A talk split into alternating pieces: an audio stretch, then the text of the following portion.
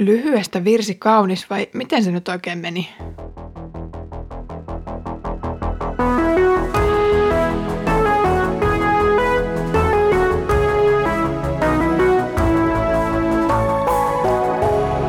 Kirjoitusten pauloissa.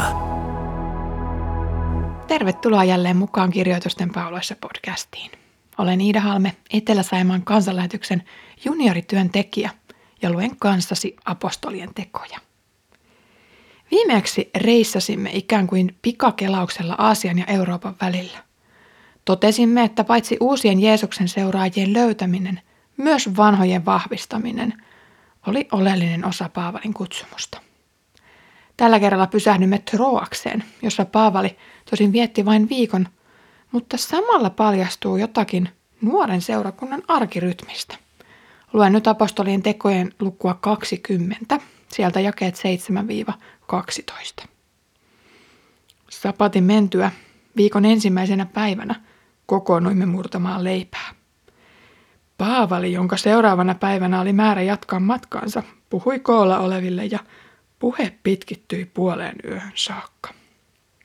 Ylimmän kerroksen huoneessa, jossa olimme, paloi monta lamppua. Muuan Eytykos-niminen nuorukainen istui ikkunalaudalla.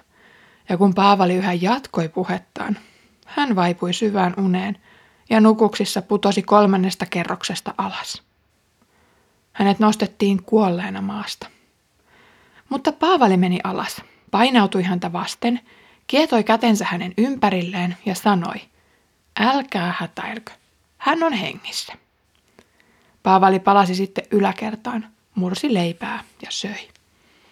Hän keskusteli opetuslasten kanssa vielä pitkään, aina aamunkoittoon saakka, ja lähti sitten. Poika vietiin elävänä kotiin, ja kaikki olivat iloissaan ja rohkealla mielin. Seurakunnan arki enää sunnuntaina ehtoollisen viettämiseen ja eri-ikäisten yhteen tulemiseen sai paitsi yllättävän myös dramaattisen käänteen, kun Paavali pysähtyi juutalaisten salahanketta pakoillen jälleen johdatettuna Troakseen. Vaikka hän viipui kaupungissa ainoastaan viikon tällä läpikulkumatkallaan, oli itsestään selvää, että hän tuli paikallisten uskovien luokse. Sunnuntaina tultiinkin porukalla kirkkoon ja tämä arvostettu vieras sai saarnavuoron. Edellisessä jaksossa totesimme, kuinka tärkeää uskovien vahvistaminen oli näillä Paavelin lähetysmatkoilla, ja nyt saadaankin hyvin konkreettinen silmäys siihen. Uskovilla ensinnäkin oli oma kokoontumistilansa ja tapansa. Ja nyt kun Paavali kerrankin oli paikalla, oli luontevaa antaa hänen puhua niin pitkään kuin juttua riittäisi. Lähtösaarna venyi venymistään keskiyöhön asti. Yleensä nuoriso on se kristittyjenkin joukko, joka jaksaa valvoa muita pidempään. Sitä aina ihmettelen tuolla nuorten illoissa, että eikö jo lähdettäisi kotiin, kun tätiä alkaa jo vähän väsyttää. Tällä kerralla kuitenkin nuori Eytykos nukahti kesken puheen. Ehkä puhe kävi nuoren mielestä jo tylsäksi pitkittyessään ja hän olisi kaivannut enemmän jotain toimintaa. Ikkunalaudalle istuminen osoittautui kohtalokkaaksi, koska nukahtaessaan hän tippui ikkunaaukosta alas. Kolmannesta kerroksesta putoaminen on vaarallista, ja tämän iskun voimasta nuori mies menetti henkensä. Onneksi ruumiin vammoja ei kuvailla tässä sen tarkemmin. Lähtösaarnan tarkoituksena oli varmaankin täällä rohkaista paikallisia uskovia, mutta nyt ollaan yhtäkkiä kriisin keskellä. Yksi on joukosta poissa Jeesuksen seuraamisen takia, eikä syynä ollut nyt Efesoksen kaltainen mellakka tai Ikonionin kivisade, vaan se, että Paavali puhui niin pitkään. Onkohan se Paavalin julistama Jeesuksen seuraaminen sittenkään järkevää ja turvallista? Ulosrynnännyt yhteen kokoontuneiden joukko hälisee ja ihmettelee, miten pitäisi nyt menetellä. Aletaanko järjestää hautajaisia saman tien mihin ruumis siirrettäisiin yöksi ja miten tästä järkytyksestä nyt selvitään. Hätä ei ollut tämän näköinen. Paavali oli omaksunut Jeesuksen sanat, joiden mukaan evankeliumin julistusta ja siihen uskovia seuraisivat tietyt merkit ja ihmeet. Minun nimissäni he ajavat pois pahoja henkiä, tappava myrkky ei vahingoita heitä, ja he panevat kätensä sairaiden päälle, ja nämä paranevat. Evankeliumin julistajat saisivat siis tehdä samoja tekoja kuin mitä Jeesus oli tehnyt. Paavali, jolle jokainen Jeesuksen sana oli täyttä totta, heittäytyi uskossa ja näkemisessä tähän hetkeen. Kuten Jeesus sanoi joskus tyttärensä menettäneille vanhemmille, Paavali rohkaisi nyt tätä Jumalan perheen väkeä. Ei tämä nuori ole kuollut, vaan hän nukkuu. Jeesus sai osakseen naurua tällaisista sanoista, mutta tälle perheväelle uutinen tuo lohdun. Nuorukainen vietiin elävänä kotiin ja seurakunta jatkoi iloisena Paavalin kuuntelemista läpi yön. Seurakuntien kokoontumistiloista ei aina anneta selkeää kuvaa, koska teoksen ensisijainen päämäärä ei ollut kirkkoarkkitehtuurillinen opastus, vaan Paavalin elämän kuvailu.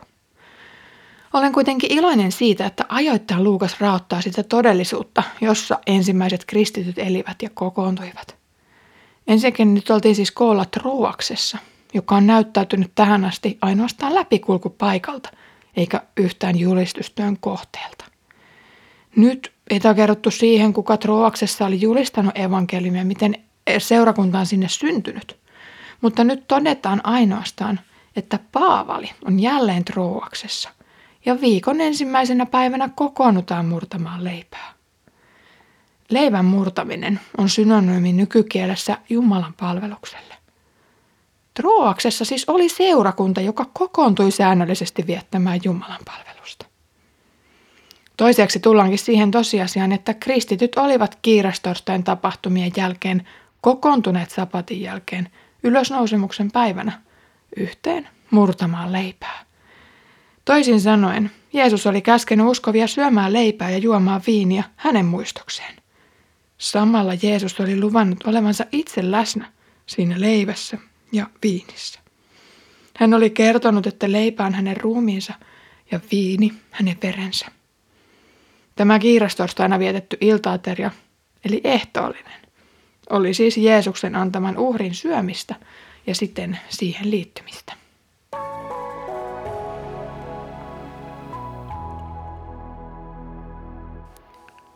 Kolmanneksi saadaan viitteitä vielä siitä, mihin kristityt kokoontuivat. Kristittyjen joukko eri paikkakunnilla oli eri kokoinen, mutta harvempi seurakunta oli mikään moderni megaseurakunta. Käytännössä uskovien joukko käsitti muutaman perhekunnan, ja nämä perhekunnat olivat oikeastaan omien paikkakuntiensa kantaisiä ja kantaäitejä. Kun heidän lapsensa aikuistuivat, he synnyttivät uuden kristittyjen sukupolven.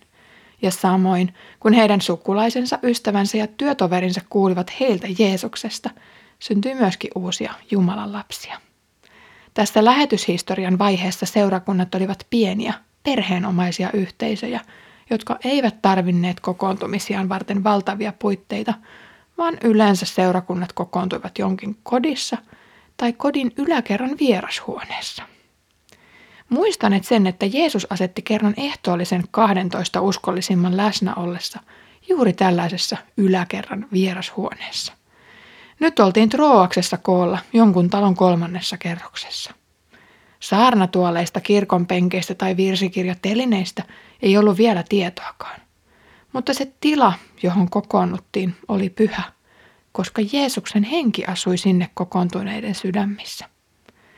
Samalla huomattiin, että kukin asettui tuossa huoneessa istumaan siihen, mihin nyt istuintyynynsä sai sopimaan.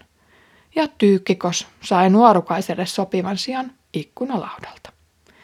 Siinä pystyi samalla nojailemaan nuoruuden letkäydellä ikkunan pieliin ja katsomaan myöskin maisemia.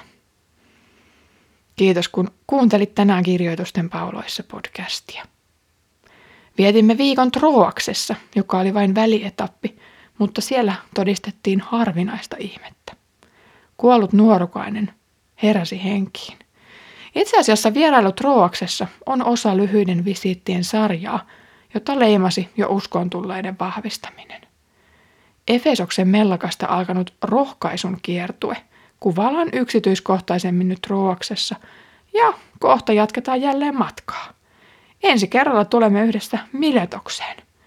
Mutta ennen sitä Herramme Jeesuksen Kristuksen armo, Isä Jumalan rakkaus ja Pyhän Hengen osallisuus olkoon meidän kaikkien kanssa.